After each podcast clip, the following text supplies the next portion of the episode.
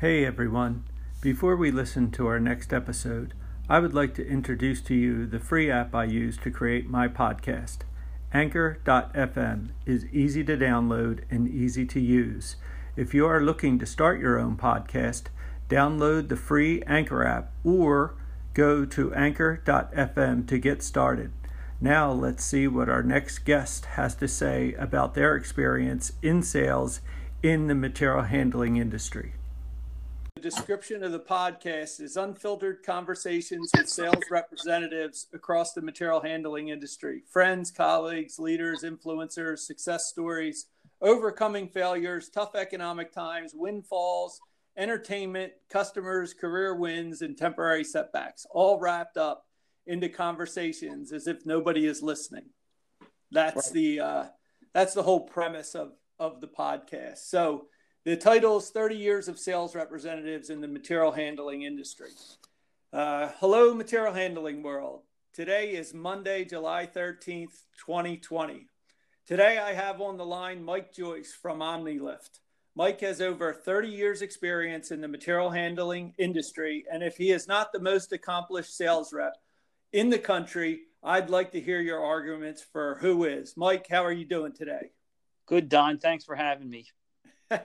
sure thing. You are the actual first sales rep of the 30 years of sales rep podcast, and it could only be fitting because of our history.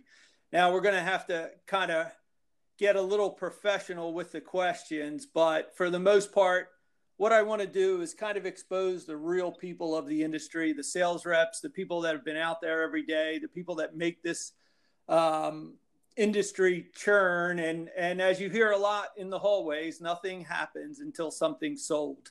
And, and that starts with you. It starts and ends. And, and I know just calling you a sales rep, you have to laugh because not only do you sell for uh, the material handling industry, but you process – you um, supervise, you problem solve, and and and you're really someone that has to has to get involved at every level.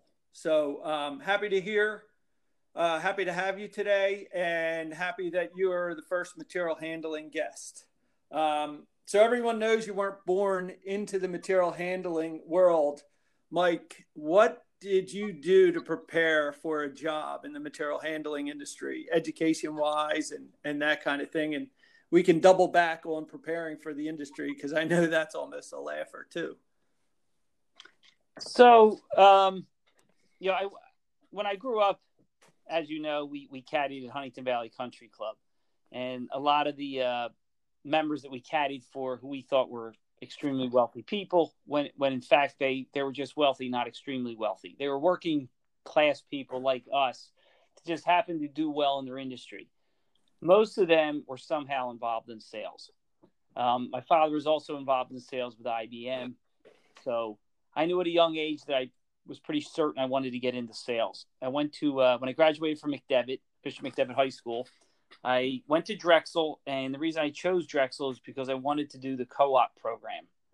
Uh, Drexel was a five year school, which meant doing the co op program, I had to go to school for an extra year because other than your freshman year, you only go to school for six months out of the year.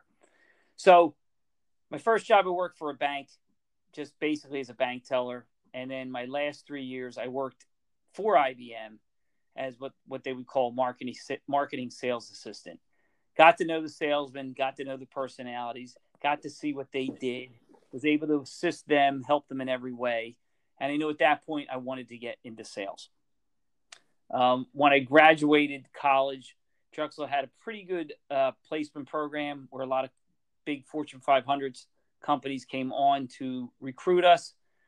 I wanted to work for IBM because that's where I'd been for three years. But at the time, in the late 80s, I graduated high school in 1987. IBM had already had a downturn thanks to the likes of the personal computer and Microsoft. So, didn't have a job. My mother was actually working for Drexel Industries, which I'm sure you remember Drexel Industries. Yeah, yeah. Wow, I did not know that, or I I had uh, I had forgotten that. But Drexel Industries of uh, Horsham, PA. Right. So she worked there every Friday as the switchboard operator. And this is back when the switchboard actually had tubes where she would plug one tube in, That's plug good the other stuff. tube out. Yeah. Is.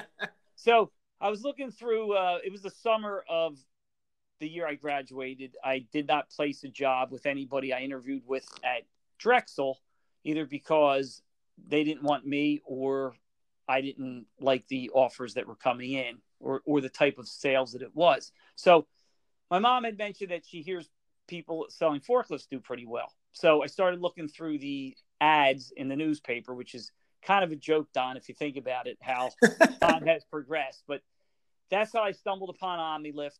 I um, approached them. I dressed in a suit and tie, which is another art gone by.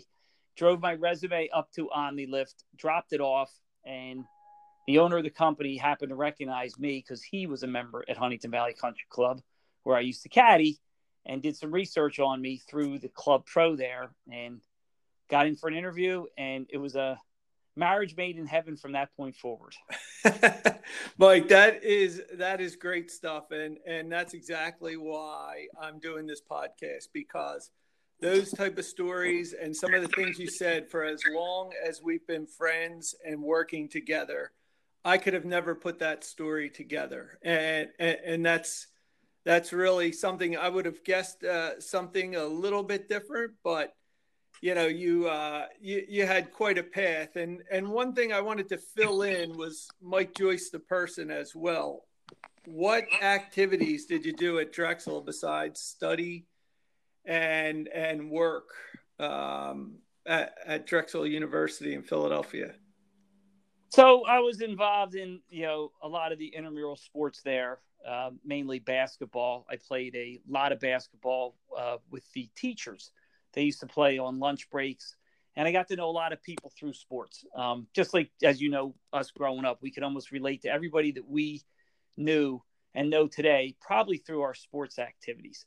Um, I did play golf at Drexel. Certainly was not on a golf scholarship or anything like that, but I was good enough to be on the team. And back then, you know, golfing in college is not quite what it is today. Where it was kind of like if you had golf Well- clubs and, a, and a half of a swing, you you can make the team. it it's still d1 though right it's drexel's Yes. d1 golf yeah D, Correct. so a d1 athlete in the material handling industry yes, if you can call golf athletic, yes. yeah, well, I think in like you said, things have really progressed in golf, and and there was some great golf on this weekend. I don't know if you caught it, but you know that um, that story uh, of Drexel and and a company that you know was in our area and neighborhood, and how you searched for a job. One thing uh, I wanted to ask you, um, and, it just cut. I figured most of the questions would come out of conversation was you got in your car and you drove your resume to the company. I mean, can you imagine that in today's world? Um, and, and it sounds a lot like how we used to sell in the uh, late 80s and early 90s. Can you uh, can you give like a brief description or a, an outline of like the sales process then versus you know a sales process in, in today's 30 years 30 some years later what's the actual um, time in the industry mike 32. 32 years wow yeah i always think i'm a year behind you but somehow it's two years and for some reason I, I i always think it's a year but it's uh but it's two years but sales process mike from you know time you started in 88 or 89 1988 was January 1988 was my first year in the industry. Yeah. Wow. So just for just for everyone, you know, that hasn't been in the industry for 30 years, what was it like to execute, you know, sales call, come up with a a, a quote and, and deliver the quote? So, as you know, our um, our sales manager at the time was a pretty down to earth guy when it came to selling, and he was pretty regimented on getting your body in front of the buyer's body, and that is kind of a lost art in today's world with iPhones, email, webmail, all sorts of other devices that the, that the customer that That's okay. without operating from my from my phone. So, so um, our sales manager and you you worked for him as well um, was very good at explaining that. And you and I both had the same uh, training ground, being Philadelphia as a territory. So Philadelphia was a great territory to train somebody because it's fast paced, it's active, people are down to earth. There's not as many rules and regulations about walking in and out of the building, at least back right. then, in, back in then, the late yeah. 80s. I'm sure there yeah. are today. So it was easier then to get in front of the person and talk about what you think the customer's needs were. And a lot of times, and people probably wouldn't understand this today, but we would walk in the back door, we'd see a, a, worker driving a forklift. We would ask the worker, Hey, can you tell me who I could talk to in regards to who does the purchasing for forklifts here or material handling? And next thing you know, the guy would say, Sure. He'd walk you to an office that was usually inside the plant, inside the warehouse. And next thing you know, you're standing in front of somebody who usually these uh, logistics guys have a pile of back then they had piles of paper on their desk, right? Because everything was being coupled with paper. And we would talk about what they needed. You would promise the guy a quote. You say, "We'll get you a quote on that." And getting a quote then is nothing like what it is today, right? You would have to handwrite it, ha- carry it to the office, wait for somebody to type it up, and then hand carry it back to the customer. And you would kind of right. tell the customer we would have a quote to him in about a week. Right. So the the the, right. the speed of the sale back then was a little bit slower when it came to the beginning of the sale, but the speed of the sale at the end, once the customer made the decision to purchase something, it was much quicker and easier for them to implement that purchase than it is today with all the different layers of approvals that our customers have to go through to either buy or lease a piece of equipment. Right. Right, and and the idea of carrying a quote, I always felt I, I always felt our generation was the last generation to do that in the industry, and I think there's a lost art there across the desk, being able to describe what you're quoting the customer and based on his needs, and, and I think that that's lost a little bit in today's world. But I mean, do you bring any of that to today's environment when you know you got a guy? who's looking to replace equipment or fleet or or or how is that is, is that just totally is that just totally history it's not totally history there is a lot more layers of, of personnel that you sometimes have to um, have to work with at customers to kind of get to the person who might be the actual final decision maker um, people are busier today. You know, like our customers are much busier today than they were 30 years ago. Um, and and you would think because we have computer and technology that it would make it would make it easier to do your job, which it does, but it also requires everybody to do more work. I mean, most of our customers, Don, as you remember, a lot of them had secretaries or administrators that weren't too far away from their desk. They may were right. in, in the front of their office or alongside their office. And a lot of those people would be responsible for sending orders, scheduling appointments, whatever administrative tasks they needed. Um, nowadays, everybody does their own administrative tasks, both the salesman and the customer. Right, right. Still, Which... But I, th- I think it's important to understand um, that you have to try to be in front of the customer. Um, like even in today's COVID world, world, it's difficult to do that. But like being in front of a customer today could be could be just a conversation over the phone. Um, I see a lot of our younger younger people in our industry. They really seem to rely on email. They they they they want to email somebody to, something to somebody and then get some sort of response back from the customer. And I believe if you too much email back and forth, just in our detailed world of material handling, and you you know this Don as well as I do, it's a game of mm-hmm. inches. Mm-hmm. So if you don't get those inches correct, it can come back and, and cost you. You have to ha- make sure your product is correct. And being in front right. of the person, dialoguing back and forth is really the way you sell your product. Right, right. I, I do agree 100%. And, and getting in front of a customer might feel awkward at times, especially to newer people, younger people in the industry. But I know, and I think we used to say it if we can get in front of the owner of a company or the decision maker, the sale is ours But um, hey, wanted to follow up a follow up question in front of a customer, Mike and I, and I'm pretty sure you still go by this.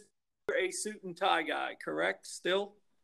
I am a suit and tie guy. I'm more of a, I'm going to say nine months out of the year, 10 months out of the year, I'm a shirt and tie guy. The, the, the, oh, the coat, the suit coat. Got it. Comes out in January and February. Um, right. Yeah. There, there, there are customers that, that I think still appreciate um, somebody dressed pro- ultra professionally. And there's also companies that you go to that you know, they're just not used to seeing somebody in a suit and tie and they they they kind of look at you like you're a lost breed and you know been in the industry for 32 years and and you know I, I can't say that i'm a younger guy right in our industry. I still feel like i am yeah. but you know those habits i've been wearing you know you and i both went to catholic schools.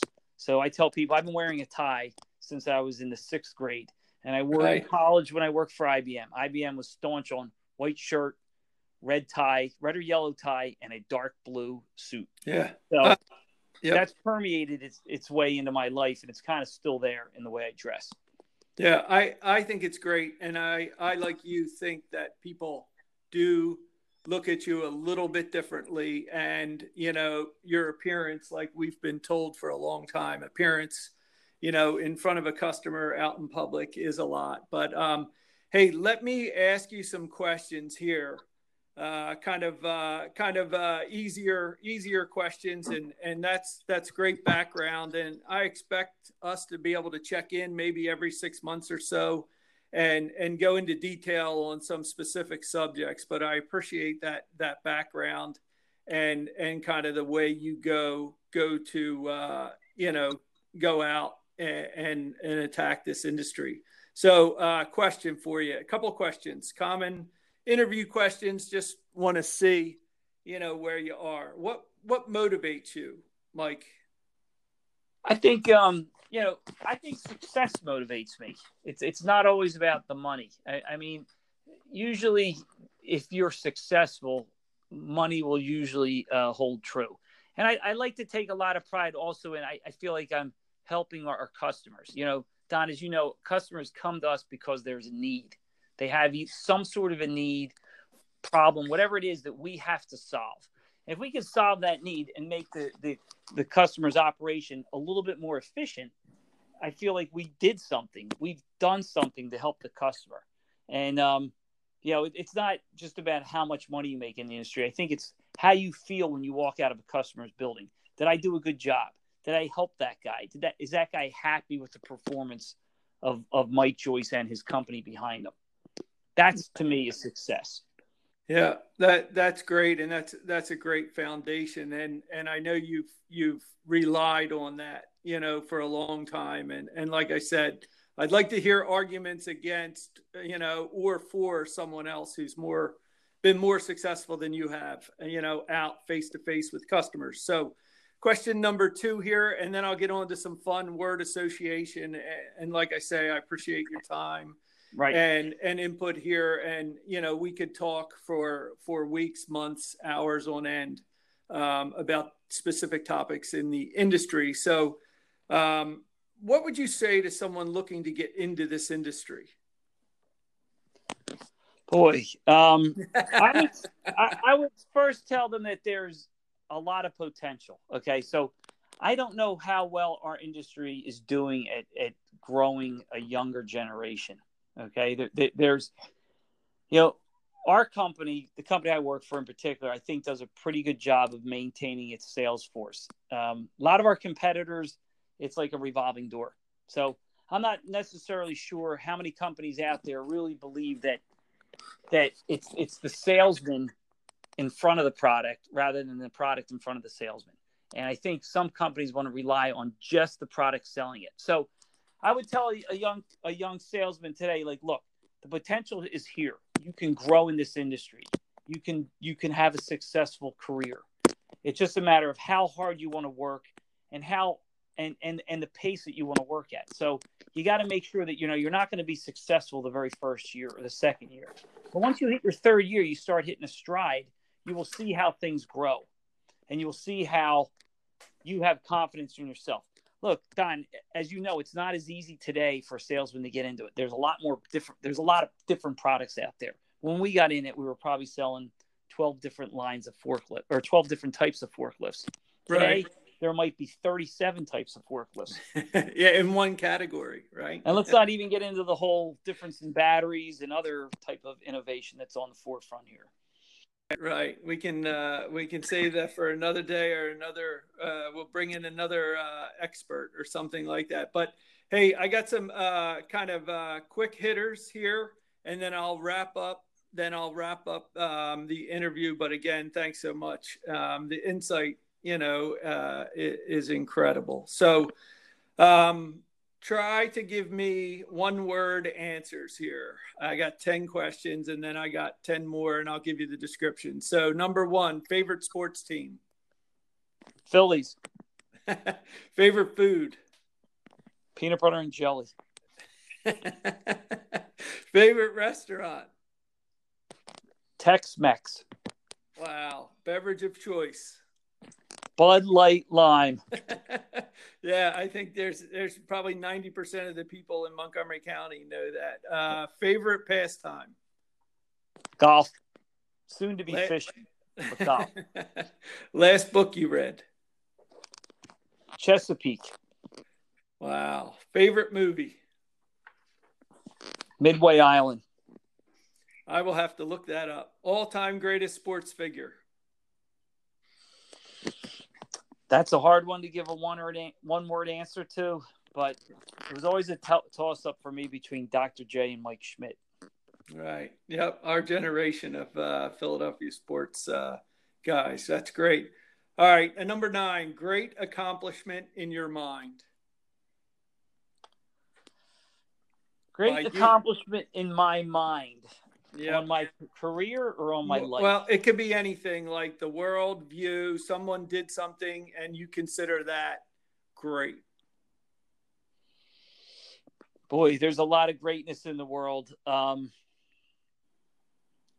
you know, I would just say I'll leave it to this. I'll leave it up to all the people who do the public service, policemen, firemen, how they go upon their jobs and you know they don't make a ton of money at what they do but I think the service they provide for our country is beyond what we pay them. Yep, agreed, one hundred percent. Yep, includes our armed forces. Yep, uh, I agree hundred percent. Especially like you said in twenty summer of twenty twenty, July twenty twenty. It couldn't be truer. Okay, number ten, music you like to listen to. Classic rock.